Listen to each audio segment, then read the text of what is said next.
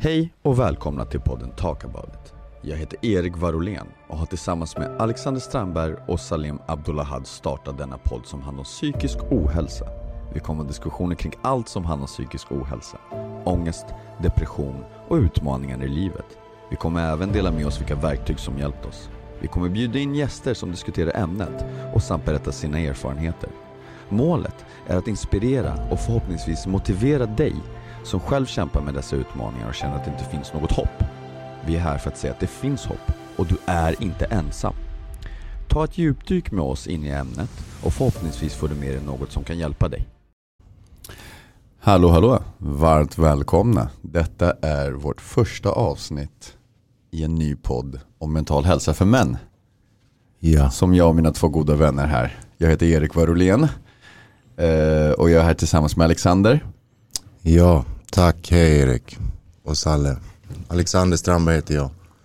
Eh, jag är 40, 44 år.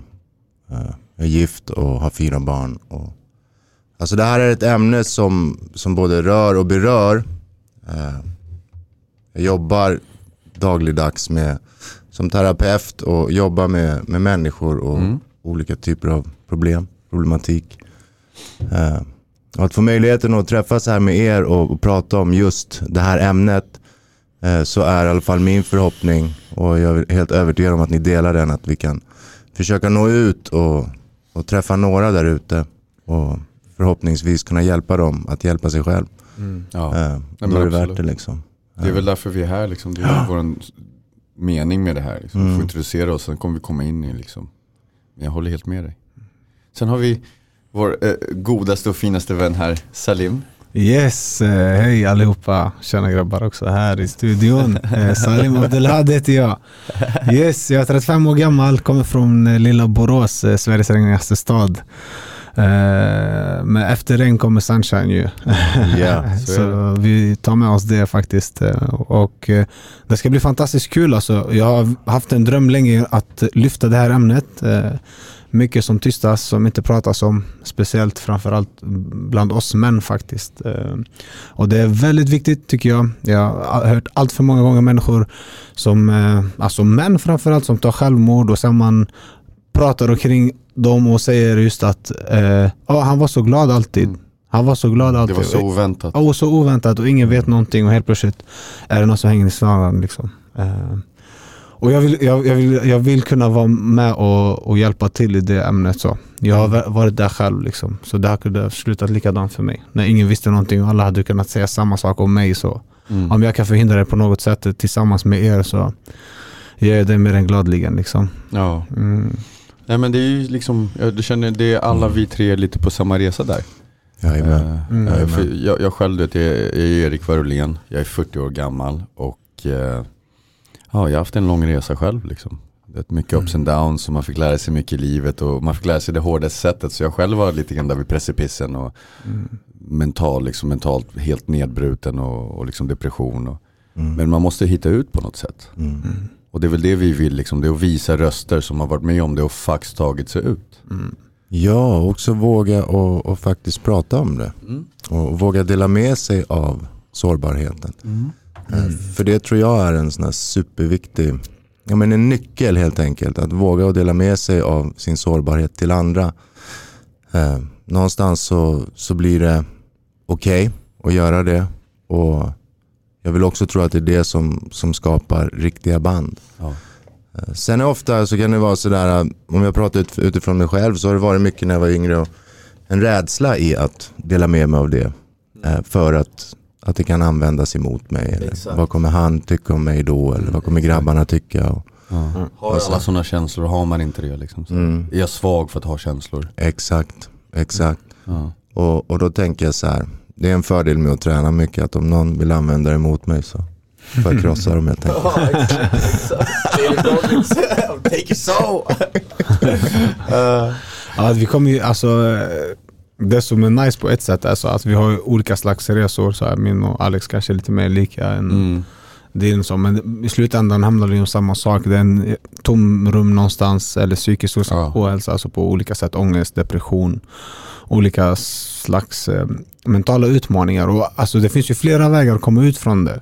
Och det är lite väl det vi vill dela med oss. Liksom, så här. Det här är inte svart på vitt, det här är det som fungerar för alla. Utan det finns olika sätt som fungerar för olika människor. Exakt. Och jag exakt. tror just våra, våra erfarenheter tillsammans ska ge tips som folk kan ta till sig. Men det är så otroligt intressant för oss att samarbeta lite grann. Mm. För att, eh, inte lite grann utan helt. Det är ju för det, jag kommer inte från samma bakgrund som er två. Mm. För mig var det inte liksom en påverkan utifrån som tog över mig. Mm. Utan för mig var det faktiskt riktig psykisk ohälsa. Mm. Du vet, min historia är baserad på att min mamma eh, var väldigt psykisk, liksom, o, o, helt oberörd av världen runt omkring henne. Vet, hon levde verkligen i sin egen värld. Mm. Så att eh, min psykiska ohälsa var väldigt, väldigt djup. Du vet. Det, var, det var egentligen det jag visste. Mm. Vet, jag är uppväxt på psykisk ohälsa. Mm. Med våld, med, med nedtryckningar. Du vet, allt det där, det var ju liksom vardagsmat. Det var det som var. Mm. Och sen så helt plötsligt är man vuxen. Och som du säger, du vet, sårbarhet där var jätteviktigt. Det är typ, jag har skrivit ett stödord för hela den här podden och det är sårbarhet. Och jag tror du vet, så att jag har tänkt jättemycket på det. Och för mig har det handlat väldigt mycket om att man har varit rädd för sina känslor. Och då liksom så här, att visa sina känslor när man är rädd, när man är okontrollerad. Det är jätteläskigt för då handlar allting om hur den andra personen tar det. Mm. Men när jag är kontrollerad, har jag mina känslor och jag, men jag visar mig sårbar, då har jag kontroll på hur jag visar dem. Och det därifrån för mig rädslan försvinner. För då blir det obetydligt vad du tycker om mina känslor. Mm. Jag tror att det, alltså just som barn så, så är det ju, eller det behöver inte bara vara barn, men, men det du beskriver är just att du är uppvuxen i en dysfunktionell miljö Exakt. eh, och det här, de här beteendena blir normaliserade. Eh, och du lär dig olika copingstrategier för att hantera det. Liksom. Exakt. Eh, och någonstans är det så här, just med sårbarhet som jag sa innan, att när vi vågar att dela med oss av det så, så är ofta eh, rädslorna i det är ju vad andra ska tycka och tänka och hur det ska landa. För att vi funkar så som människor. Jag funkar så i alla fall. Och, och många jag träffar också. Att, alltså det är viktigt, vi behöver andra människor i vårt liv. Vi behöver bli om, omtyckta, vi behöver bli sedda, bekräftade. Alla de här bitarna. Exakt. Eh, nu vet jag inte vad jag ville komma med det men jag tappar bort mig. Det kommer Nej, men det är ingen fara, men, det är jätte, men jag håller helt med. Det är ju det som är grejen. För du vet så här, Salim, det, det är den här, jag, jag, våran connection kom ju från att du var med i programmet. Mm. Jag såg dig där, han såg mig på Robinson. Vi började små, jag skrev någonting till att jag tycker du är bra och han tack så mycket, jag tycker du också är bra. Och så connectade vi och så plötsligt såg vi att vi hade samma tankar. Yes. Och vi ville dela med oss, det var viktigt liksom så här, typ att connecta. Ja. Och varenda person jag har nämnt det här, den här idén som vi utför just nu för har bara älskat det. Mm. Mm. Men det grundar sig, alltså, vi har ju nått ut till varandra genom sårbarheten. Exakt. Ja. Eller hur? ja. Och det är så många just eh, faktiskt män som också vågar kon- ta kontakt genom det sättet för att jag vågade visa mig sårbar. Exakt. Eh, Jag hörde eh, en vän som berättade um, om en, eh, ett, på ett behandlingshem. Liksom. Då var det en kvinna som jobbade där och han jobbar också där. Och så berättade han att hon, eh, hon hade sagt till honom då att de hade sett mig som var så tuff och på elitstyrkan då som jag var med i då, eh, förra året. Och de tyckte att jag var så jävla cool och så. Sen när jag ber- berättade om mina självmordstankar och så när jag ville dö liksom Mm. och så här. Och när de sa ey bror kolla han, han där tuffa, han, han ville ta självmord. Mm.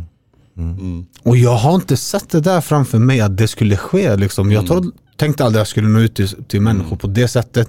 Även om mm, vet du, min dröm var att dela med mig av min historia.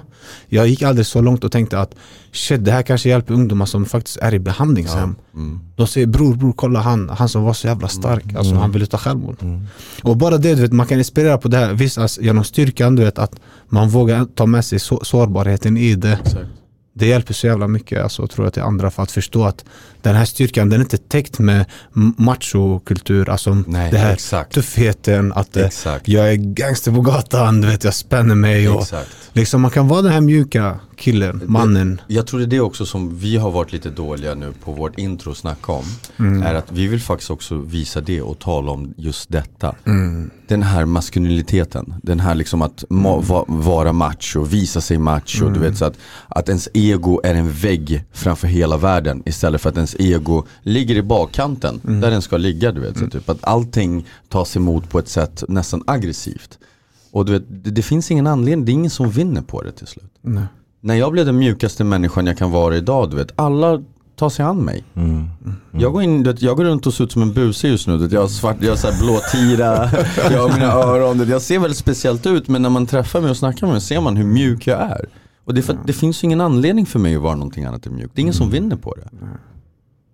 Men jag tänker vi, vi kör igång, alltså vi tog det från början. Vi tänker vi drar igång med våra historier, alltså bakgrund och erfarenheter. Absolut. Så kan vi köra... Ja. Ska jag börja då? Ja, du kan börja Erik, Absolut. så, så Absolut. går vi runt, Erik. bordet runt alltså. Yes, okej. Eh, så min historia den är väldigt speciell. Du vet. Jag, är, jag är halvbrasiliansk, eh, halvsvensk. Pappa var svensk, mamma brasilianska. Eh, pappa åkte till Brasilien en gång och träffade henne där och blev tokkär i henne. Och hon blev väl lite småkär i honom men det var väl intressant med Sverige antar jag. Eh, så att, eh, ja, hon, var, hon var otroligt intelligent kvinna men väldigt dysfunktionell. Vet, väldigt våldsamt liksom. Och, och våldsam på ett sätt inte den här liksom att man fick en örfil för man sa fel. Utan om man sa fel och fick henne att ge en örfil då kom det alltid mera för då fick jag henne att tappa kontrollen. Ja. Och då började det riktiga våldet komma. För då börjar man tappa kontrollen över sig själv på riktigt. Och då blir det så här, nu mår jag illa för du fick mig att slå mig din jävel. Då tänker jag fucking slå sönder dig. Så du lär dig inte göra om det här. Men som barn, inte riktigt man lär sig. Utan det, man, det som kommer det är ju liksom så här, att man stänger sig från världen. Man börjar liksom se världen ur det perspektivet. Och det var det som gjorde det tufft för mig länge. Det var liksom att, att behöva leva under en människa som egentligen ska ta hand om en. Som bara psykiskt förstör den. Både mentalt och, psyk, eh, och, och Fysiskt. fysiskt. Exakt, och det är den människan som skulle ta hand om en mest. Liksom. Mm. Och eh, min pappa, han var, alltså han var en bra pappa på många sätt. Och, och han tog mig faktiskt ifrån henne under många år. Så jag bodde inte så länge med henne. Utan det var bara under några år. Eh, och det var tillräckligt. Eh, det var i Brasilien för det mesta det här hände. De värsta grejerna hände. Det värsta våldet och sånt. Och, och behöver inte gå in i första nu se- sekunderna som så. Utan Mm. det är bara så man förstår lite grann Mm. vilken bakgrund jag Mm. kommer ifrån. Mm. Och, eh, och det är ju så här våld på riktigt. Det handlar om tio stygn i ansiktet, det handlar om brutna näsor, det handlar om hon sköt honom i handen medan jag stod ungefär fem minuter därifrån för de hade en, ett bråk under en fylla och hon tog ut pistolen som, var i, i, som han hade i, jag vet inte, som han är där och sånt Mm. liksom. Styvpappa. Men jag tänker för, för lyssnarna, hur gammal är du ja, den här perioden? exakt. Eh, jättebra att du ger lite struktur, tack. Eh, jag var ungefär tio just den här perioden. Mm. Det var Så- tio. Så, typ, så en, en enkel linje. Eh, jag är född i Sverige. Ja. Nej, jag är född i Brasilien. Jag är gjord i Sverige. Men mamma ville att jag skulle födas där så vi åkte upp dit. Jag föddes, kom tillbaka några månader efter, var här. Sen när jag var ungefär två då flyttade vi till Brasilien. Och eh, då gick det åt helvete mellan de två. Och det är de faktiskt första minnena jag har i livet. Och det är att hon försöker slå ihjäl honom med en pinne med en spik i. Det var ungefär tre och ett halvt. Mm. Och just där så separerade de och då tog han faktiskt hand om mig. Han tog in mig. Men du vet 80-talspappa, äldre, han fick mig när han var 40 bast. Det var liksom inte riktigt hans fokus i livet. Men han var bra person så han försökte ju men gjorde det verkligen halvdant. Men eh, så jag var med honom några år. Sen gifte han om sig och hon hatade mig, så gammal argentinska du vet. Så här, riktigt så här, old school latino, inte en annan, så här, inte en annan så här, kvinnas unge här inte du vet. Ja. Så jag försökte hem, flytta hem till Brasilien utan att vara medveten om vilken nivå min mamma låg på. Och eh, så var jag där i fyra år och, och blev utsatt för det. Mm. Eh, sen kom jag hem till pappa och styvmamma och eh, det var en komplex relation som ni hörde då med styvmamma också. Men eh, det som blev väldigt komplext när jag kom hem från Brasilien igen var att pappa blev cancersjuk. Och Ja. han dog av det sen. Så hela min ungdom var ju på cancervård sen. Så det går ju liksom att förstå att jag har haft väldigt stora problem med depression, med självkänsla, Mm. med självbild. Liksom. Ja, Erik, jag, jag tänker bara tillbaka Mm. lite på din mamma. Mm. Alltså, vet du hennes bakgrund? Liksom, vad, vad, hur har hon levt alltså, innan dig? Och så? Alltså, typ, nej inte man riktigt. tänker, nej. Alltså grejen är så här, hon fick ju mig ung. Du vet, så här, typ. Mm. Hon började ju det här, det här livet ungt. Men du vet, så här, typ, problemet med henne var att hon var så otroligt intelligent och hon var så otroligt bra med människor. Att du vet, hon, hon ljög om allt. Mm. Du vet, om det var en stund hon tyckte att ja, vi ska vara judar, då sa hon till oss barnen att vi var judar. Mm. Mm. Och vi var en judisk familj och sånt där. Sen några år efter fick vi reda på att det var en lögn. Liksom. Så om hon fick för sig något, då blev det hennes verklighet. Vet, hon jobbade aldrig riktigt. Sen när jag flyttade därifrån så fick jag ju höra mer av hennes liv. Liksom. Hon betalade aldrig hyra utan hyrde en lägenhet två, tre månader. Sen blev hon utkastad. Och det med mina två småsyskon. Liksom. Mm. Så var det väldigt komplext. Liksom. Och sen sista gången jag såg henne i liv var, då hade hon slagit sönder min lillebror. Hon hade kommit Okej. hem från en fylla och han var, han var typ, vad fan var han, typ 16 och ringde mig desperat och jag kom dit för att hjälpa med barnens mamma just då. Vi hade precis träffats, jag var 22, 21. Och eh, hon, hon ring, när jag kommer då blir hon helt galen och hoppar på mig så jag försvarar mig faktiskt. Och hon, får- men jag tar tag i hennes handleder. Och då säger hon, nu jävlar ska jag ringa polisen. För jag hade inte alla mina papper, brasilianska papper färdiga. Så hon bara, nu jävlar ska jag ringa polisen ska det bli, ska du få se. Så kom polisen, men det var väldigt enkelt att visa vad som faktiskt hade hänt. Hon Mm. bara, kolla jag har märken på handlederna och de bara, "Ah, okej det är handlederna och det går exakt ihop med historien så att han ljuger inte. Mm. Eh, då blev hon tagen till ett mentalsjukhus för hon anföll poliserna. Ja. Och det mentalsjukhuset så träffade jag henne där sista gången vid liv och sa till henne antingen så passar du på den här tiden nu och bygger på dig själv och blir bättre.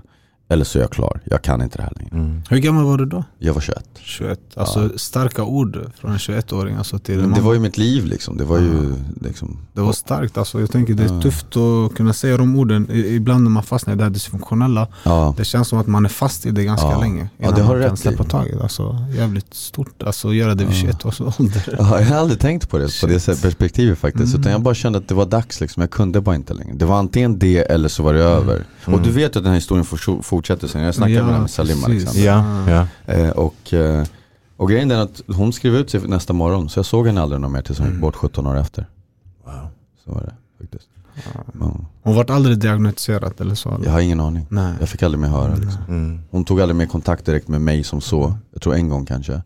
Sen så vet jag att hon tog kontakt tredje parter och försöka träffa mina barn. Men det var så här, om du inte är kapabel till att vara ma- kvinna nog att träffa mig, då får du inte träffa mina barn. Mm. Men saknade du den figuren sen? Eller kände du att nej, jag ska- I'm on my own, liksom, jag ska klara mig själv? eh, Alltså det går inte att sakna något man aldrig har haft. Nej, jag, jag, jag förstår den känslan. Mm, För det jag, jag känner igen det där lite, men jag tänker Ja. just ha, jag, Du säger samma svar som jag säger också med min bakgrund som jag kommer höra sen, men jag säger exakt de orden. Men du har aldrig känt såhär, wow shit, undrar vad saker och ting hade varit om jag hade haft kanske mamma med. Grejen är jag att jag, jag, nej, jag har alltid byggt, alltså du vet mina drömmar, mina, mina fantasier. Du vet, jag, jag har alltid älskat, älskat att skriva, jag älskar att rita, du vet, jag, Mm. jag har väldigt stark fantasi. Så att mina fantasier och när jag tänkt på livet, när jag tänkt på sådana grejer där, det har alltid varit framåt. Det har alltid varit andra grejer. Du vet. Så jag har alltid drömt bort mig till att bli den fighten jag försöker bli idag istället. Ja. Förstår du vad jag menar? Jag gör det nu i livet istället för då, men jag drömde om det då lite grann. Mm. Förstår du? Så det var aldrig att jag drömde, åh jag önskar jag hade en mamma. Utan det var så här, fan jag vill bli ninja. Jag visste inte och det var så här, jag, jag, först, det så typ, jag skulle aldrig kunna fylla det hålet, jag förstod ganska ung liksom, så typ, in, inte ens min styvmamma älskade mig. Du vet, när, jag var, när jag var som vuxen träffade jag min styvmamma igen, när jag var i en relation. Mm. Och vet du vad hon sa till den tjejen? Att eh, hon borde göra slut med mig för hon kunde göra bättre. Mm. Och det var min styvmamma. är bra, då känner man så här, tack. Ja. Ja, det är bra. Ja. Men jag har en fråga, alltså, har du någonstans kommit till en acceptans att, ja, men, just relationen till din mamma, att hon kanske inte helt enkelt var kapabel och, Mm. ja. och, och ger det mer än på grund av 100%. sin sjukdom? 100% det är därför jag kan tala om allt det här. Det är därför jag kan tala om så här enkelt och vara ärlig om det och tala om henne. Du ser jag talar aldrig ett illa ord om henne Mm. och sånt och, och liksom kalla henne för någonting eller tala ner henne. Det inte, handlar inte om det. Mm. Hon var för sjuk. Mm. Du vet, hon tog för mycket ansvar i livet. Och det gör många. Och det, det, är det, här, på- det är därför vi sitter här. Mm. Och få folk Exakt. att fatta att, för, för grejen är så här, eh, nu, nu hoppar jag lite, för nu kommer jag snacka lite längre in i mitt liv och jag vill tala om det här senare djupare. Ja. Men en del av den här historien är ju så här att när jag var 30 år gammal och, och började, och, och började eh, min, min separation från barnens mamma så hamnade jag i en riktig depression. Mm. Och den, den avslutades med, eller avslutades inte, men det, det, det, det, den trappades upp, Hel, hela den historien trappades upp. För jag försökte faktiskt ta livet av mig. I Rio. Och eh, jag, jag, kom till, jag kom till en slutsats att, att mina barn skulle vara bättre i livet om inte jag fanns. Mm. Förstår du? Så dåligt mådde jag. Det handlar inte om någonting annat. Det var liksom, om inte jag är nära dem, då kommer de vara bra. Så då gick jag och försökte göra någonting väldigt dumt. Jag överlevde det, men jag blev tagen direkt på en gång. Ehm, för det var en, vid en bro, en stor bro där, så att de hade ju poliser där på en gång. Och då hamnade jag faktiskt på ett mentalsjukhus i Rio. Mm. Och kom ut ur det och sånt där och, och, och sånt och, och, vände mitt liv och min exfru, eller min, min, barnens mamma sa det till mig. Hon bara, vet du vad? Fixa nu ditt liv, flytta till Sverige och då flyttar vi efter. Och det var lite grann det som resan som flyttade mig hit. Mm. Men, eh, och det här är det sjukaste, därför jag tar upp den här historien. För att bara för något år sedan så insåg jag att det där var faktiskt samma sjukhus som min mamma låg på. Mm. Och den här tänker jag är så här viktig också att, att få lyssnarna att förstå. Att, att just det här som du beskriver. Att, alltså jag var där, att, att fanns, jag såg ingen annan utväg än att ta mitt eget liv. Mm. Alltså då är det så här, då har det gått väldigt långt. Ja. Om man står där och, så, och, och kan verkligen inte se någonting annat än att jag avslutar mitt liv. Exakt. Eh, och sen också hur det kan bli en vändpunkt. Ja. Så som du beskriver att Jag behövde det. Alltså jag behövde döda den här människan jag hade blivit. Jag hade inte blivit en bra människa. Jag hade tappat mig själv i, mina, i, i mitt eget, i mitt ego, i det jag ville vara och det jag ville ha. Så jag plötsligt hade jag ingenting kvar. Vi har ju det fantastiska hoppet. Alltså vi sitter tre här som har velat ta självmord. Mm. Och kolla vart vi är i livet idag Exakt. alltså. Exakt. Så vi är där ute alltså. Jag bara säger, det finns hopp. För- Även när det inte finns hopp. Exakt. För, för det är det folk måste förstå också när jag berättar den här historien och, och sånt. Mm. Det är att jag mår jättebra idag. Jag mår verkligen jättebra. Mm. Jag kan berätta de här minnena utan att bli gråtfärdig, utan att det gör mig illa. Utan jag är faktiskt stolt. Mm. För vet du vad? Jag var på samma ställe som min mamma och jag gjorde exakt tvärtom. mm, Förlåt, säg Salim. Tror, tror du att det som, eh, alltså när det hände dig det där med att du ville ta självmord. Krävdes det eh, det som hände för att du ska på något sätt förstå din mamma? Tror du att det hade en del med den resan att göra? Att du förstod henne tack vare att du gick en, alltså ett annat spår liksom mot det destruktiva? Kunde du förstå henne mer och tänkte du, eller hade du någon tanke om att shit, tänk om det var det här hon kände men hon exploderade på mig istället? Hänger du med lite? Ja jag förstår, jag förstår exakt hur du menar men ja absolut. Eller du har inte reflekterat jo, kanske, jo men det har jag. Men grejen är, jag har alltid, jag har alltid förstått henne väl. Du vet. Så det är ändå ens mamma. Vet. Det är ens väldigt svårt att förklara. Även om typ, hon typ var min värsta fiende i livet. Så var hon fortfarande min mamma. Och jag vet ju vart jag kommer ifrån. Om jag ser att hon är en super, du vet, så här, om jag sitter här med er, du vet, jag är 40 bast, jag kan fem flytande språk, jag är MMA-fight, jag gör fem olika saker samtidigt. Så att, typ, jag har inte ändå en, en stor kapacitet till saker. Det vet jag vart det kommer ifrån. Du vet, så här, hon var ju superintelligent och ljög om allt och allting för att hon förmodligen var lite överintelligent. Man måste ju liksom förstå, liksom, det är inte bara negativt utan för henne var det förmodligen väldigt många positiva grejer som hon bara inte kunde hantera mentalt. Men det är klart, det är klart. implodera liksom. Och det är det jag menar, det finns ju inga agg alltså. Det är så här, alltså du vet, jag är faktiskt tacksam för allt det där. För det, kolla vart jag är idag. Jag har Jag en, tänker att- just det där är eh, en bra, att komma till den, kunna komma till den acceptansen. Att just att, ja men vet du vad?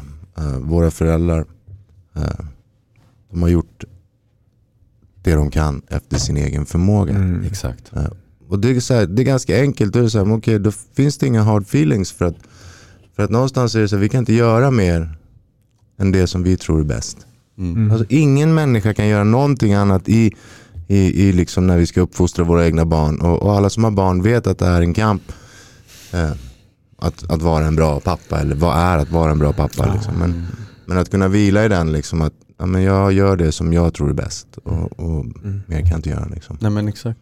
Och det är ju ett sånt ansvar, det går inte att ens förstå det ansvaret så som man är där liksom. Mm. Det är, Och det fetaste i det här, för dig och för alla egentligen som har samma problematik, alltså som har haft, ska jag säga, är alltså ett, ett stort sätt att tänka på är att om vi tänker till exempel din mamma, hon har antagligen säkert fått stryk av sina föräldrar. Det exakt. skulle inte förvåna mig, man Exakt. går samma bana liksom. Men nu har du möjligheten att bryta den kedjan, vilket du har 100% gjort idag. Ja. är så stolt över dina barn och så här fantastiska två barn liksom, som du alltid pratar om. Ja, ja men du har ju hört hela helgen. Ja, ja, ja, jag har hört det. det- Och så- och, och, ja exakt, det, och det kan jag avsluta. Jag kan avsluta min, min historia här och sen eh, lägga över här till Alex. Mm. Men jag kan avsluta bara säga som du sa Salim, exakt. Att mina barn idag, du vet, jag Mm. är bästa polare med min dotter. Hon är 16 bast. Mm. Du vet, jag jobbar i samma, samma skola som de går på. Hon, hon gick ut nian nu Ja. och hon har kramat och high-fivat och hängt med mig hela högstadiet. Aldrig tyckt det var konstigt, ingenting liksom. Så. Om hon har problem med sin pojkvän som hon nu har, är på semester med i två veckor själv och är hans eh, vet du, farmor är där och sånt. Men det är typ, eh, då snackar hon med mig. Mm.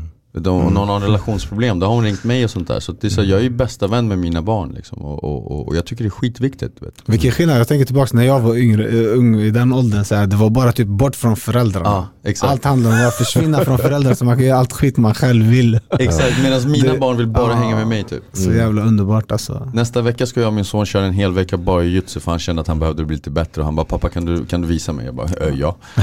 så coolt Jag alltså. brukar säga det, att jag tror att just det här, en värdemätare på att, att man har liksom lyckats, om, om man nu kan säga så i sin, i sin föräldraroll. Liksom. Eh, Jag brukar säga det att min största förhoppning är att mina barn ska vilja hänga med mig när de är vuxna. Exakt. Och vill de det, då tänker jag att då har jag gjort någonting rätt. Mm. Liksom, och kunna vila i den. Och, och för att de ska vilja, vilja det så behöver jag hänga med mina barn när de är barn. Liksom. Exakt så. Jaha, exakt så. Lägga tid där. och- Lägga tiden, Ja. för det är det man måste göra med barn. Ge dem tid. Mm, That's it. mm. Men eh, på, på, snacka om tid, Mm. så är det väl nog med Eriks tid. Och kanske dags att ge Alexander lite tid. Ja, ja, ja vad härligt. Får du berätta lite grann din historia här? Ja, men jag tänker så här, just nu, vi pratar om, vi pratar om, om självmord och så här. Och, och jag har en, alltså en, en grej och den har jag inte pratat så mycket om liksom förut. Eh, men, men 2010 så bodde jag uppe i, i Norrland, uppe i Umeå. Eh, och mamman till min biologiska, min äldsta grabb, han är 15 idag. Hon, hon gick bort där i, i december 2010. Fy fan. 20 december 2010. Eh, och, och efter där, eh, det året efter egentligen, men första sex månaderna så, så var det så här, jag har ändå gått igenom mycket tunga pass liksom, men, men att förlora alltså, ja, men kvinnan som jag älskade men också mamman till, till min son. Mm. Eh, den sorgen efteråt, den var extremt tuff. Och det jobbiga var just det här med att jag inte, jag hade aldrig gått igenom det tidigare. Så jag visste inte när det skulle ta slut liksom. Eh, och varje dag var en kamp och då hamnade jag i exakt det här med att alltså jag såg ingen annan utväg liksom. Än, att, än att faktiskt ta livet av mig själv. Så jag hängde mig själv i, i den lägenheten jag bodde i. Mm. Eh, Med min son, han var två år då. Eh, och, och jag vaknade upp på, på hallgolvet, eller i vardagsrummet på golvet hemma av att han sitter och klappar på mig. Så, här.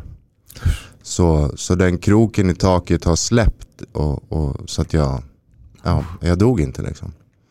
Och jag minns när jag kom till jobbet dagen efter och har en sån här polo, polotröja och, och min chef som kände mig väl liksom, fattade att det var någonting. Och, och jag visade liksom, jag hade ju de här kraftiga märkena kring halsen liksom. Och, eh, ja, och det var också sådär, eh, ef, efter den dagen så har jag aldrig eh, brottats med, med just att, att, att ta mitt eget liv så. Utan, men, men just det här att det kan gå så, så sjukt långt a- att vi inte ser någon utväg. Liksom. Och, och mycket handlar ju liksom där och då att faktiskt att våga dela med sig. Ja, och, men och Alex- faktiskt prata med någon Mm. om det här, du vet Mm. så. Mm.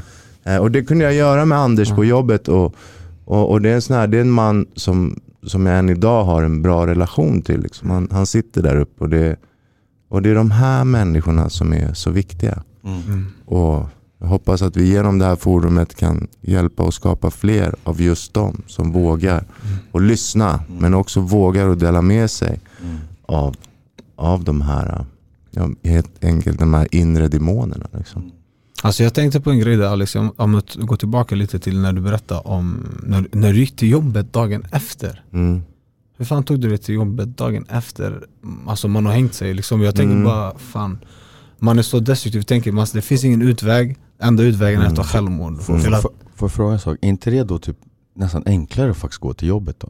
För då, är så, då stänger man av och bara liksom marschar på.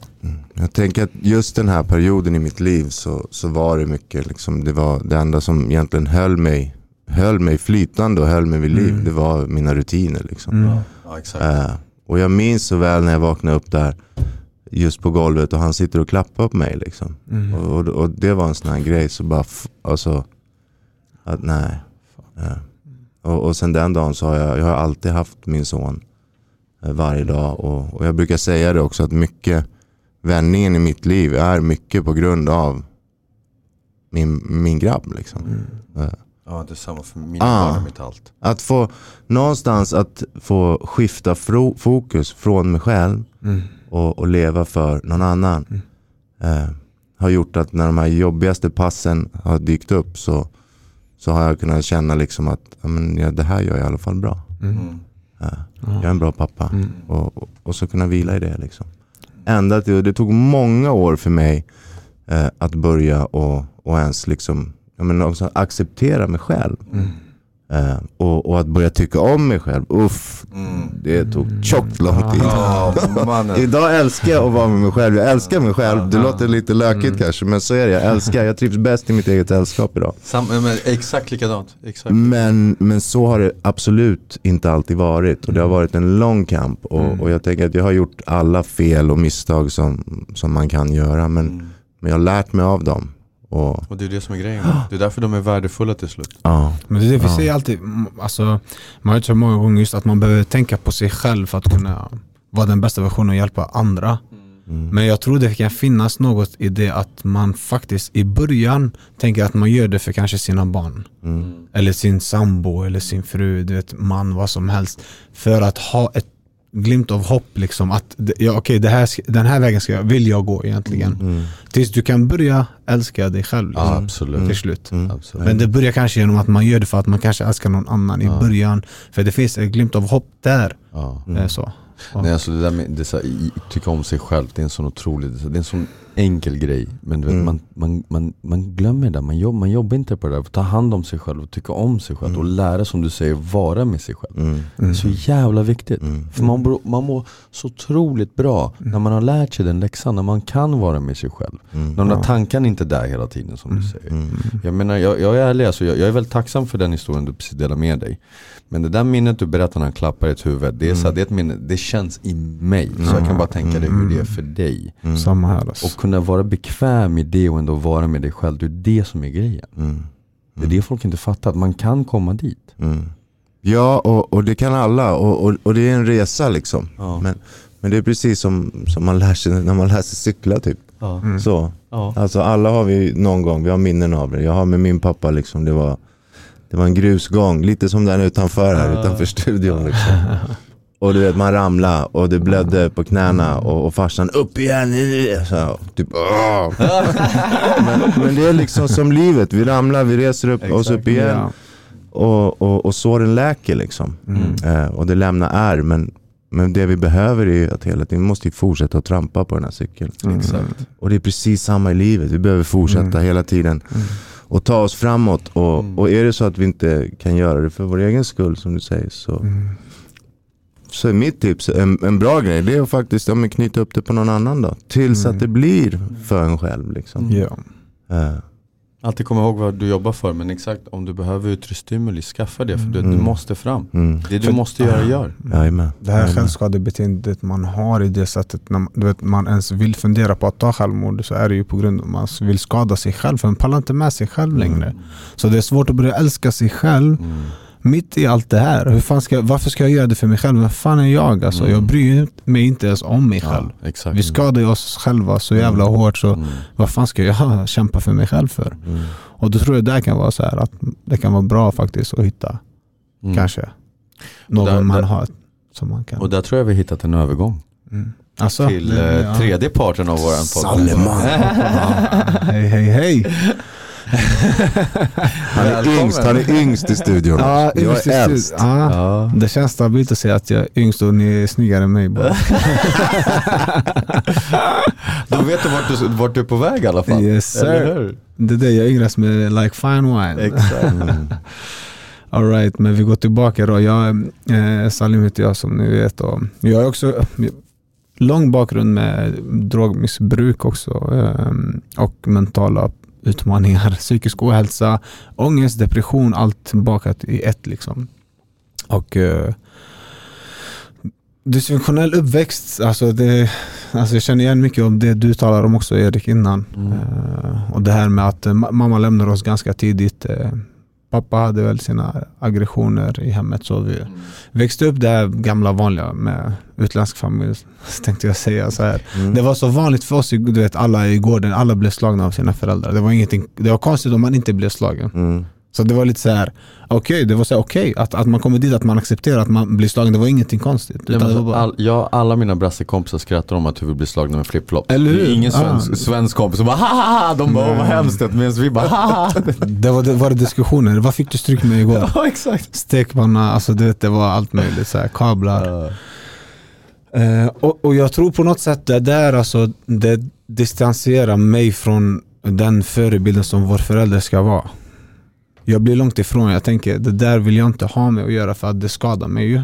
Mm, Och- exakt. Och det är väl sånt som så här, kommit, insikt som kommit med senare tid. Liksom sådär. Men, eh, och kanske lett till det som det har lett till. För min del, jag vet inte. Alltså, jag hade ju svårt att älska mig själv. Jag kände mig aldrig accepterad någonstans. Eh, hade väldigt stort bekräfte, bekräftelsebehov. Jag tänkte Mm. mamma lämna. Pappa var aldrig hemma. Han hade liksom pizzeria och så, så han var aldrig hemma. Vi var alltid själva. Eh, flyttade runt väldigt mycket eh, runt omkring i hela Borås. Eh, nya skolor och nya människor. Fritidsledare som vi, vi var på fritids liksom sena kvällar. Eh, Mm. Dagmammor, kontaktfamiljer. För pappa kunde inte ta hand om oss själv liksom sådär. Mm. Och det blev en så osäker punkt hela tiden. Även om det var underbara människor vi var med. Men det blev så här osäkerhet. Vi visste aldrig vad som skulle hända. Mm. Vart kommer jag vara idag? Vem ska jag få älska mig? Eh, jag var tvungen du vet, att anpassa mig efter varje individ för att de skulle tycka om mig på något Mm. sätt. Mm. Vi träffade så många nya, jag tänkte så här, okej, eh, pappa kanske inte, jag, jag upplevde det som att han, han inte älskade mig Mm. den tiden. Mm. Samma sak med mamma. Så jag tänkte bara shit, måste jag överbevisa mig nu för att de andra ska tycka om mig när jag kommer runt överallt sådär. Eh, och så det var, det var där jag tror resan startade för min dåliga självkänsla som följt med mig. Ah, jag skulle säga ända fram tills idag, alltså att den fortfarande är med. Men det är väldigt liten röst liksom. Sådär. Mm. Det är den finns där. den finns där. Mm, Alltså jag, mm. jag tror aldrig man blir av med den helt och Nej. hållet. Jag tror bara den finns där. Eh, Den påminner om det när det är lite ostabilt. Mm. När du har det lite dåligt, när någon har varit kaxig mot dig och du ska andas och inte göra någonting där. Och ta det lugnt liksom när det blir problem, eh, utmaningar i livet. Det Den måste finns ju där. finnas där för överlevnaden. Liksom. Men, Jag tror det. Jag tror, och- det, är så, det är så bra att du säger just det här med överlevnad. För jag tror överlevnadsinstinkten, det var det enda som typ eh, Det är det som fick mig också bli så självcentrerad i slutändan sen. Eh, Så det handlade bara om att jag ska överleva. Det fanns ingenting annat. Hjälpa varandra eller tycka om någon annan. Det handlade bara om att tycka om mig själv. Och det var bara egot som växte och växte och växte Mm. i allt det här. Utan det blev bara liksom, det är jag, jag, jag. mm, det där känner jag också igen faktiskt. och så jag läste eh, i en bok, det stod så jävla bra, det stod så att, jag, att man beter sig som att man är sista människan på den här planeten. Man skiter i hur man påverkar alla andra. Ja. Så jag levde verkligen som att jag var sista människan på den här planeten. Mm. Det fanns inget som hette skada någon annan, alltså psykiskt. Jag tänkte aldrig på något sånt. Nej, utan exakt. jag ska överleva, fuck alla andra. Det är väl det som var toxic liksom. Det var det. Det, var det. Och det, det kommer ju från något som sagt. ehm, Men sen senare i åren också, det, var då drogerna kom till. Jag, jag boxades ju många år också så här. Och under den tiden då hade jag någonting att fly i för mig. Mm. Så elitidrotten där var boxningen då som fick mig att komma bort hemifrån, komma bort från det här osäkra, destruktiva till att lyssna på någon. Så här. Min tränare var som, alltså han var som min pappa, han var min förebild. Eh, jag tänkte shit, alla lyssnar på honom när man kommer in dit, ställer upp i linje, alla bara "Hopp!" Mm. ställer sig på linje. Och jag ville ha det där, jag ville ha den här disciplinen. Jag kände att det var något som var bra för mig. För jag, jag drogs till det på något sätt. Och Men jag man- tänker också bekräftelsen där. Säkert att du blir sedd av tränarna, de andra på Exakt. klubben. Du blir sedd, du blir någon. Jag kan det här. Yes. Eh, Och man lyfts. Bara den är, tror jag är så viktig. Det är så viktigt. Det är så bra du säger det. Jag tänkte inte ens på det men just att de säger ah, fan vad bra. Typ visa den här tekniken. ah, den sitter. Mm. Shit jag fick bekräftelse. Det är så sant. Jag har faktiskt inte tänkt på det. Ja, man blir jättesedd där ju så det är Ah, verkligen om mm. Liksom. Ja, ja, speciellt om det är bra tränare. Alltså Ja. om det är bra tränare. Det ska Mm. man ju också Mm. Inte sticka under stolen med. Det finns ju olika tränare. Och, och det är det som är lite synd också, för du vet, det är en så otroligt positiv grej. Men om man är i livet där du var och där jag var och sånt Mm. där, du vet, så här, Mm. ma- det, blir då, det blir toxic ändå. Du vet. Det blir så här, som du sa själv, du vet, det var ju din undanflykt. Mm. För att min kampsport idag, det är inte en undanflykt, det är det som bygger upp mig. Mm. Men när man är där du var då, det var väl mer en undanflykt då istället? Precis. Så då kom du till drogerna Mm. sen? Ja, precis. Och det, det blev ju så. Jag drack ju ingenting och sånt här. Ja. Och jag höll mig borta från allt för jag var rädd för allting. Du vet, så här. Ja. Pappa har ändå haft Ja. problem med alkohol också så i hemmet. Så. Ehm, Men eh, när jag drack första gången när min, fyll, min kusin fyllde 18, bara, vi, du måste dricka, jag tror det var 2021 någonting sånt. Och, och så bara okej, så gjorde jag det. Och sen, nu, du vet, jag har förstått det här på senare tid att jag var redan beroende där och då. Liksom. Eh, första gången jag drack, jag drack allt som fanns. Liksom. På en gång? Liksom. Allt som fanns. Jag, jag bara försvann. Jag bara tänkte shit, det här måste jag göra nästa helg också. Fick du den första gången när du, när du drack 21 år? Att säga, Ah, yes. yes. Mm. Shit. Och jag har alltid sagt att jag aldrig haft problem med alkohol. Mm. Men då, då, då fanns det inget annat. Mm. Så. Tills drogerna kom, då försvann alkoholen så direkt. Eh, så, men, mm. Och det var det blev ju många år sedan med drogmissbruk, 8-9 Ja. år, 10, Ja. jag vet inte exakt, eh, exakta åren där. Men mm, ja, så det var, Det är som ett svart hål lite grann va? ja, ja, det var ett svart hål som man försökte fylla med massa skit liksom. Och, och jag kom också dit till att jag tog överdoser och hamnade på akuten och eh, jag ville ta självmord liksom med mina överdoser. Det var meningen att jag skulle dö men jag, jag vågade aldrig göra det eh, med snara eller så. Eh, jag försökte någon gång men jag var rädd. Mm. Så jag tänkte okej men jag knarkar då, det är ändå nice, så här, jag känner kicken men jag dör kanske samtidigt. Mm. Mm. Så jag hamnade på akuten då men, och klarade mig igenom det. Men det var tur. Så det känns som att det finns en anledning till att man är kvar här idag. Ja. Det är klart. Ja, men det är klart det Mm. finns det. Ja, men absolut.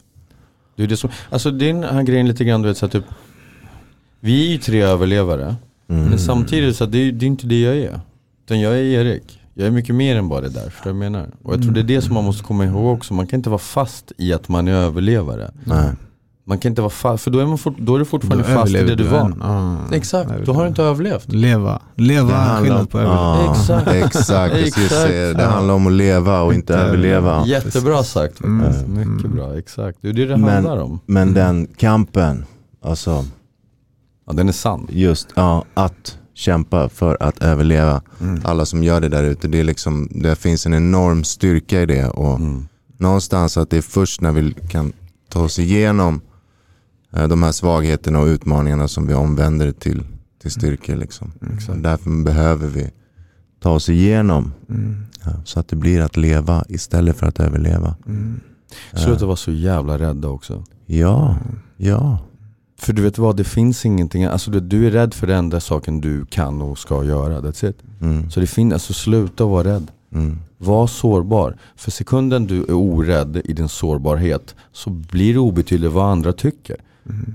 Du vet, jag, kunde inte, du vet, jag har jobbat i skola i, i fan åtta år nu. Och det är inte för den som är den, men jag är faktiskt en jättebra pedagog. Och du vet, jag blev tvungen att ha en vuxen man som tittar mig i ögonen och frågar mig bara Erik, tar du hand om ditt inre barn? Och jag var såhär, ja det är klart. Okej. Om du förlorar en tävling, hur är du mot dig själv då? Mm. Ja jag är stenhård, fuck, alltså, fuck Erik som förlorar, alltså, han är ju dum i huvudet. Ah okej, är det så mot dina egna barn eller dina elever? Nej absolut inte, jag säger till att, att de vet att de har förlorat, vad det som har hänt. Men samtidigt vill vi bygga upp folk. Mm. Okej. Och vem var det som behandlade ditt barn så som du behandlar när du förlorar? Mm. Ja, det, det, vem piskar mig mest? Ja, det var ju min mamma. Ah, Okej, snyggt. Så du behandlar dig själv, ditt eget barn inuti som din mamma behandlar dig bara för att du förlorar en tävling. mm. Det var en vuxen man som blev tvungen att förklara det där för mig. Ah. Och jag bara, ja, ja det gör jag. Så fucking dum i huvudet är jag. Jag sitter och piskar mig själv för en tävling. Men fattar du det är sjukt alltså? Nu när man tänker tillbaka. Ja. Jag har också gjort så här inre barnsbehandling. Och, alltså hypnos liknande. Och just det här att förstå att man behandlar sig själv precis som man har blivit behandlad. Ja, Alltså blir man behandlad som skit, man fortsätter behandla sig själv som skit. Man tror att det är det man förtjänar på, Exakt. på något sätt. Liksom så. om jag jag- fel då ska jag åka på den örfilen som mamma gav mig. Nej fucking hon skulle inte ha gett mig en örfil. Så varför ska jag fucking ge mig själv en örfil? Och det här tror jag alla människor strugglar med. Ja. Eh, Den som säger att den inte gör det, okej. Exakt. Du ljuger för dig själv. Men, men just det, jag brukar säga det även när man sitter och jobbar i terapin. Att, alltså den inre dialogen som vi har med oss själva, 70 000 tankar om dagen, Mm. är typ 95% är återkommande samma. Eh, Att vi är extremt hårda, den inre dialogen är extremt hård med oss själva. Mm. Eh, Och ofta är det så här att det som du säger till dig själv Alexander, skulle du kunna säga det till din värsta fiende? Nej, Exakt. jag ska inte göra det liksom. Exakt. Utan vi behöver träna på att bygga upp den här försvarsadvokaten i oss själva liksom. Exakt. Så att det blir typ Siberski eller vad de är. Så lära oss det liksom. Men, men det, är, alltså det är svårt, det är lätt att sitta och prata om det så här, men, men det, här, Ja. det här är en svår grej och just det här med oro, ångest. Alltså, ja, ångest är, en nyckel är ju någonstans sådär att Alltså vi är skapta av Gud liksom för att leva en dag i taget. Liksom. Ja. 24 timmar, solen går upp, solen går ner. Ja. Och, och jag vill tro att det här är liksom, när vi hittar den nyckeln och verkligen, verkligen kan vila i det. Då, eh, då kommer vi också att, att inte behöva oroa oss längre. Och må dåligt. För att, för att det här är liksom, många strugglar med det här att vi är hela tiden, antingen är vi i det som har varit. Eller så är vi i morgondagen eller utmaningar som kommer Exakt. nästa dag eller dagen efter. Och, och så här. Och, och vi har liksom, eh, står till och med, ja, men så här, mitt dagliga bröd ge mig idag. Liksom. Vi, har, vi har all kraft som människor. Eh, det här är min fasta övertygelse. Så här, vi har all kraft för att klara av alla utmaningar som vi står för i den här dagen. Liksom. Mm. Men om jag väljer att plocka in morgondagen och Mm. kanske nästa vecka när jag ska på det där in i dagen idag så lägger jag en massa kraft på det. Vilket resulterar i att när jag väl möter de utmaningarna som jag står inför idag så har jag inte tillräckligt med kraft för att klara av den. Då blir vi utbrända. Då kommer oron in. Då kommer ångesten in. Och det här är så här enkla grejer att, att prata om. Men, men det här är en sån här jag, jag tror verkligen att det är en sån viktig nyckel och, och att vi kan lära oss liksom att stanna upp.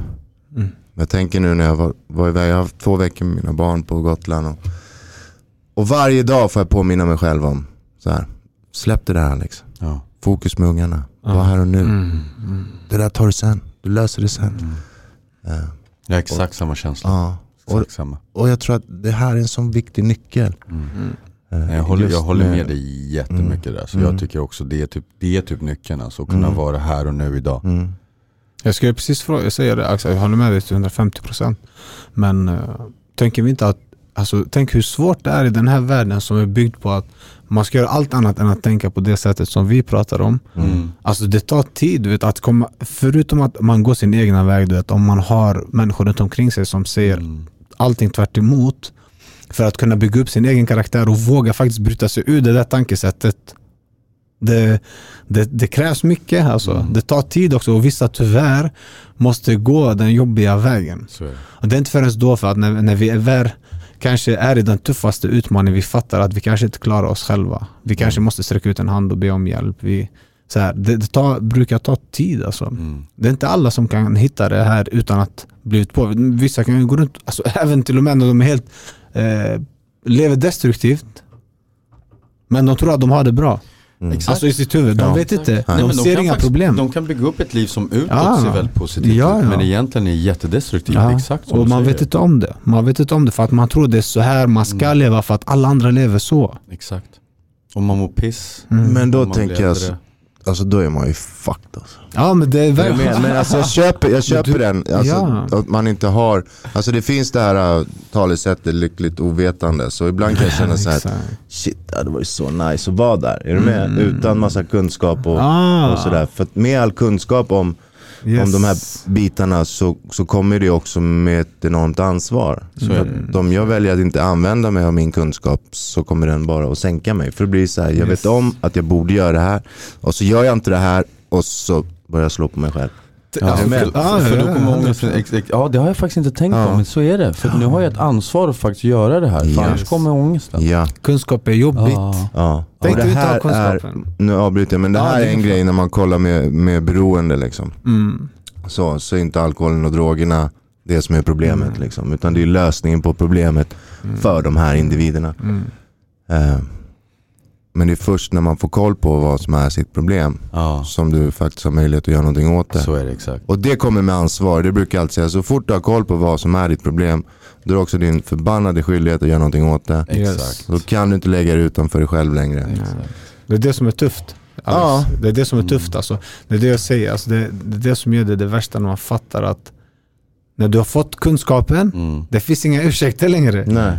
Exakt. Och då måste du göra, alltså det är bara hand, via handlingen. Ja. Men, Det- men det är lite grann, du vet den här, den, du vet, den här memen, jag har delat med mig en meme till honom, jag, du har inte sett den, men jag gillar en kille som heter David Goggins väldigt mycket. Ja, ja jag gillar honom också. Ja, det är samma här alltså. Och, och det finns en meme nu där en snubbe som går runt och så, han, han, så står det så här, den här dagen jag ville bara ligga i sängen. Så kommer jag ihåg att David Goggins är där ute. Och så går han bara, fuck Goggins. här. fuck Goggins. här. Och så, och så sista, du vet, så att, då visar han uppe på ett berg, du vet, så här, asglad och bara yeah Goggins. Och, och det tänker jag lite grann så här, det är ju lite grann så att typ, det det är, du vet, så här, Goggins, det är lite grann det ansvaret, du vet. Så här, det kommer alltid ligga där, du vet. Det är samma sak, du vet, jag nu, jag har bestämt mig att jag ska fightas proffs i MMA. Och jag har bara en sak att göra. Och det är att arbeta stenhårt, that's it. det finns ingenting annat. Det du bestämmer dig för att göra, det är det du måste göra, punkt slut. Det är det ansvaret du har. Har du bestämt dig, har du skaffat dig barn, har du gjort något sånt, då har du faktiskt ett större ansvar. Och man måste ta det. Och jag tänkte så här, den här, den, den här första avsnittet har handlat väldigt mycket om att vi ska introducera oss själva. Ja. Och jag tänkte framöver, eh, kanske nästa avsnitt, kan handla väldigt mycket om vad är det vi själva har för verktyg för att jobba med oss själva när vi kommer i de här destruktiva och vad, hur vi har tagit oss ut så var och en delar med sig lite grann liksom Ja. hur vi faktiskt har kommit hit där vi har. För nu snackar vi väldigt mycket om, om lite bredare aspekter som Ja. att många kan komma in och förstå och ta sig an till. Men jag tänker vi måste också kunna hjälpa lite folk där hemma och förstå okej vad, vad, vad är det för verktyg vi använder.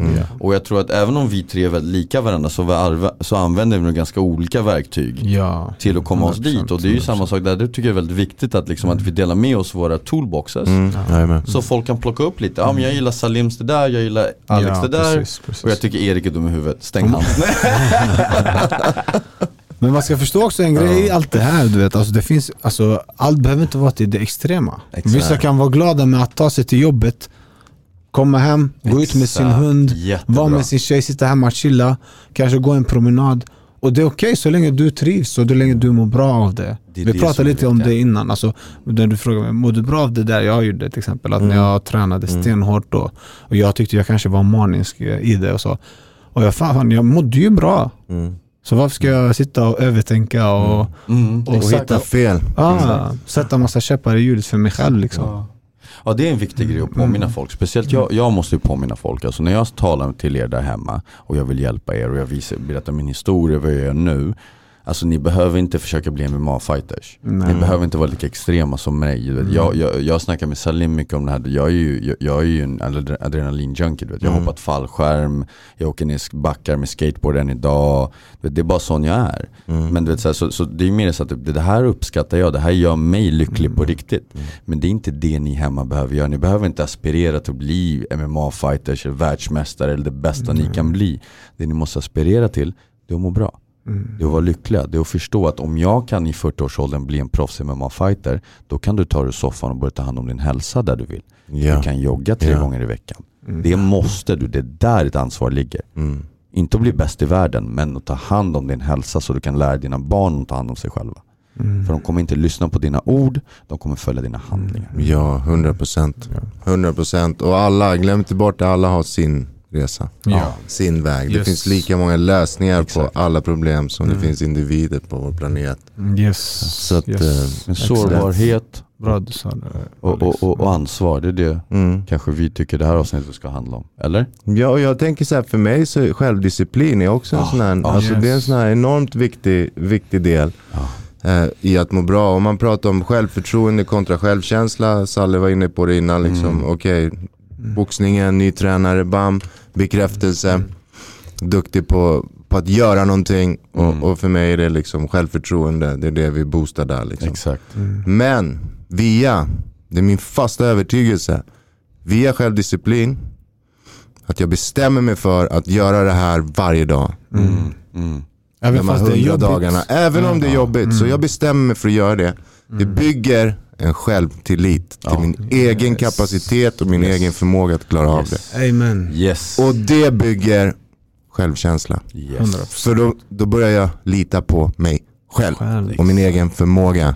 Och det skapar en spin-off effekt liksom. Självförtroende. Eh, Ja, Ja. Själv- riktigt självförtroende. Du börjar lita Ja. på dig själv. Alltså Ja. självkänslan växer. Du Ja. vågar ta nästa steg Ja. när du vill göra någonting nytt som du aldrig har gjort innan. Exakt. Du vet att okej, jag gjorde det här varje dag Mm, jag lyckades med det. mm, Då Ja. kan jag göra någonting annat. Exakt. Det är så enkelt. Exakt. Men vi komplicerade, alltså det är enkel värld med för komplicerade människor. mm. Exakt. Jajamän. Exakt. För det är den här grejen, vet, idag sn- snackar vi också mycket om, så här, om tala positivt till sig själv. Mm. Jag håller med, men tala positivt till dig själv i det du ska göra. Mm. Tala in dig själv positivt att du har ett arbete att göra. Inte bara säga att du är vackrast och bäst Mm. framför Mm. spegeln för att få dig att må bra. Mm. Utan tala om för dig själv, vet du vad, du är inte där du vill men du är så jävla bra att du klarar att gå ut och springa. För du måste gå ut och springa. Mm. Så grym är du. Jag läste en grej som var fantastiskt bra Erik, jag måste säga det. Och Du. Alex. Alltså, jag, det, var, det stod i en bok där att eh, vi är så jävla bra på att lyssna till vad andra säger till oss att göra. Mm. Ja, och han sa det att han bara, du kan gå till ditt jobb 7-4 och, s- och lyssna på din arbetsgivare vad han säger till att du ska göra. Du kommer att göra det varje dag trots att du hatar jobbet. Mm. Du hatar ditt liv, du vill göra någonting åt saker men du gör inte det. Men du går och gör det som din chef säger till dig att göra varje dag. Ja. Varför kan du inte göra något som du säger till dig själv? Jag ska börja träna. Jag ska börja äta mer hälsosamt. Mm. Jag ska ta mina promenader. Men så jag bara, äh, jag skjuter på det. Mm. Men varför skjuter du skjuter inte på det andra som de andra säger till dig att göra? Mm. Eller hur? Exakt. Det, Dina det, egna det, grejer, det, det är sjukt, ja. eller hur? Ma, man är bra på att göra det som någon annan säger till oss att göra. Exakt. Så det, det är också, i den aspekten kan man säga, då kanske det är viktigt också att våga sträcka ut sin hand. Mm. När någon säger till dig, gör det här, och man vågar göra det. Mm. Så. Precis som när man gör när man går till jobbet varje dag. Ja. Trots att du orkar inte. Hur många gånger tänker jag, "Ja, jag vill snooza, fuck det här, jag orkar inte gå till jobbet. Mm. Vi har ju flera stycken, alltså jag vet Ja, på mitt exakt. jobb, alltså Ja. hur många anställda som helst. Varje dag det är så här, en dag sjuk, men jag vet att det inte är sjuka. Mm. Det handlar bara om den dagen de förlorade fighten mot mentala Ja. eh, köttet. Alltså så. Exakt. Exakt. Och stanna hemma istället. Yes, Mm. och jag hör dem också. Jag hör de rösterna också, men jag, jag, jag går bara. Ja. Jag gör, jag gör inte det som rösten säger till mig. Utan jag vet också att fan vad nice det är att ligga här. Även om jag tränar stenhårt och gör vad jag än gör. Jag har fortfarande mina utmaningar. Mm. Jag går fortfarande emot bara det, de jobbiga tankarna. Ja. Så jag förstår de andra. Det är bara att jag lyssnar inte på tankarna som de hör Exakt. också. Jag har ju velat vila hela den här veckan. Jag ligger i camp nu så jag tränar ju fan fyra, alltså Mm. fyra fem timmar på, on, under dagen. Ja. Typ två timmar på morgonen tre timmar på kvällen. Mm. Så många gånger vill jag ju bara liksom inte Ja. göra någonting. Mm. Och i fredags du vet. Uh, egentligen är min vilodag idag. Eller det beroende, det blev det idag på grund av podden. Men, eh, så i fredags så skulle jag egentligen ha min vilodag. Men då insåg jag att jag skulle ha två vilodagar. Och först på morgonen så, så Oj, shit hela micken Ja, hela lossnade. micken lossnade precis. Salle bara låg Det i bordet där. alls. Boom. Men eh, det, fan det gick bra, det, jag överlevde, jag överlevde. Det var någon kraft här inne alltså. Den blev för stark alltså. Exakt. Shit. Välkommen hit, Nu den sitter goda jag kraften. snett här och snackar. Men, eh, så då, på morgonen hade jag accepterat samma röst. Du. Jag hade sagt till mig själv, bara, nu stannar jag hemma. Nu Mm. passar jag på två dagar att vila, jag, jag har förtjänat det, jag har jobbat jättehårt, jag gör så här. Men vet du vad, det hade jag inte. För att jag har sagt till mig själv att jag ska jobba fem, sex dagar per vecka. Det är ju det som är dealen. Mm. Mm. Och, och jag gjorde, jag gick till gymmet och tränade stenhårt. Och vet du hur skönt det är att, att vara här på söndag idag och veta att idag har jag förtjänat att vara ledig. Det finns ingen ångest i mig, det finns ingen stress. Så där jag känner såhär, jag borde ha gjort det här nu. Utan vet du vad, jag har faktiskt gjort varenda lilla detalj som gör att idag tänker jag bara njuta. Mm. Och det är det folk inte ger sig själva heller genom att inte utföra arbetet fullt ut. Och då blir det inte heller lika trevligt. Jag tycker Joe Rogan säger det bra liksom. Han, just det här med att sitta hemma och lägga upp i soffan och lägga upp fötterna på bordet och kolla på en schysst serie liksom. Mm. Ja, Det är nice ibland. Mm. exakt. Alltså, men gör du det varje dag, Det då kommer du inte njuta av Det det. kommer inte du vara- det kan behöver inte vara din fortfarande rutin. göra dina grejer Mm. för att kunna uppskatta de tillfällena. Liksom. Mm. exakt. Men den ångestkänslan som du pratar om som hade kunnat komma. Mm. Den är också på ett sätt destruktiv för att du hade inte tappat någonting om du hade velat den dagen. Och sen gått sprungit till exempel efter vi hade pratat. Men det blir ändå, alltså förstår du vad jag menar? Jag förstår vad du menar men samtidigt så att typ, jag har ju mål. Mm. Förstår du? Yep. Och då hade det faktiskt kostat mitt mål. För du vet, vill jag fighta, Mm. vill, Mm. nu är jag på den nivån där jag vill Mm. fightas. Du vet, så här, jag, jag har så pass mycket backning bakom mig från media Mm. och jag är ändå 40 bast och det går bra inom MMA. Mm. Du vet, vinner jag tre på raken, det blir ganska häftigt. Mm. Det går ingen att säga någonting. Jag, jag kommer vara en 48-åring som har fightats på den högsta MMA, Yes, liksom, yes. nivån i Sverige, bland de högsta i Europa och har 3-0. Mm. Det jag tänkte säga med det, alltså, du vet, alltså den ångestkänslan Ja. som kommer. För att den ångesten kan göra så att man inte går på nästa pass. Vissa hamnar där. Ja. Förstår du vad jag menar? Så det blir inte så här att ja, jag har misslyckats eh, en dag, men du har, de andra dagarna du har lyckats. Mm. Det är inte så att du har misslyckats sex dagar. Du har Nej. misslyckats, en, du har tappat en dag, men du kan komma ikapp den. Mm. Eller hur? Ja, ja. Men vissa får den här ångesten och skiter sen i resten av dagarna. Mm. Mm. Förstår du vad jag menar? Mm. Ångesten tar över Tar istället. över. liksom. Ja. Och det var det jag ville komma till. Men helt up. Jag bara, rätt. Det du behöver inte följa din plan. det var inte det jag menade. Jag vill, Men jag så- vill. Nej Erik, det är bra att sitta och äta glass. Nej men alltså jag tänker just om man kollar till, till mat så är väl just den här, du, har- du har en plan liksom, jag ska äta clean. Mm. Och så håller du den och så Ja. Tar du en dag när du inte liksom, Ja, blir fan vad gott det smakar då. fuck it, nu är det kört. Så nu kan jag lika väl bara trycka i mig det här och det här och det här och det här Mm. också. Och Känner det är väl lite igen. den, Mm. tänker jag du pratar om. Exakt. Exakt. att Känner någonstans så, så tänker jag också så här, vi, vi får hela tiden jämföra oss med oss själva. Och försöka vara en bättre nästa dag liksom. Exakt. Bättre idag än igår. Mm. Hela tiden och inte vara för hård. Men det här är ju liksom story of my life. Den är, den är tuff, tuff nöt att knäcka liksom. Så. Vi börjar om med erfarenhet Alex. Vi börjar inte om från noll. Det är det jag säger. Vi börjar om med erfarenhet. Exakt. Vi börjar inte om från noll. Så det där, du vet när man tror att man börjar om från noll, då är vi för hårda mot oss själva. Exakt, så när vi tänker tillbaka, okej vi börjar om med erfarenhet. Det är Mm. sant. Shit, okej rätt. vi kan gå vidare starkare. Exakt. Jag lyckades tre gånger nu, misslyckades fjärde Ja. dagen. Okej, men då, då vet jag vad som krävs att ta mig tre Mm. dagar. Precis. Alright mina, mina herrar, vi börjar avsluta här kanske. Vi börjar Ja, närma oss timmen. av. Ja, det har gått otroligt snabbt alltså. Fantastiskt Verkligen. kul alltså. Ja. Vilket jävla avsnitt känns det som. Ja. Verkligen. Alltså ja, ja, det har gått alldeles för snabbt. Men vet du vad, det är ingen problem för vi kommer kunna ha mer tid att spela in andra. Mm. Så vi återkommer, eller hur? Yes. Eh, jag vill tacka för mig själv, det har varit Mm. fantastiskt. Tack Mm. för att ni delar med er historier. Det är Ja, verkligen en, en detsamma. ära att få kunna få sitta Mm. här med er Mm. och kunna få dela med mig och få kunna höra er historier och Mm. förhoppningsvis liksom nå hem till folk. Liksom. Ja, verkligen. Ja. Men om ni vill säga någonting, hej då själva Alex? Någonting att säga? På Tack. återseende. På återseende och lyssna till alltså. Exakt. Det kommer bara exakt. mer och mer alltså. Exakt, så Grymt. nästa gång då ska vi snacka lite grann om, om våra egna eh, verktyg och sånt. Ja, Ja, låter bra. ja. Så att folk kanske känner att de får någonting att arbeta med istället för bara massa liksom, gråzoner och vad det Mm. handlar om. Perfekt. All right. Grymt. Hörru, ta hand om er själva allihopa och vet om att ni som har lyssnat på det här, vi älskar er. Eh, ta hand om er och era familjer och se, kom ihåg att det finns alltid ett sätt ut. Det gör Yes. faktiskt det. Och det är inte det mörkaste.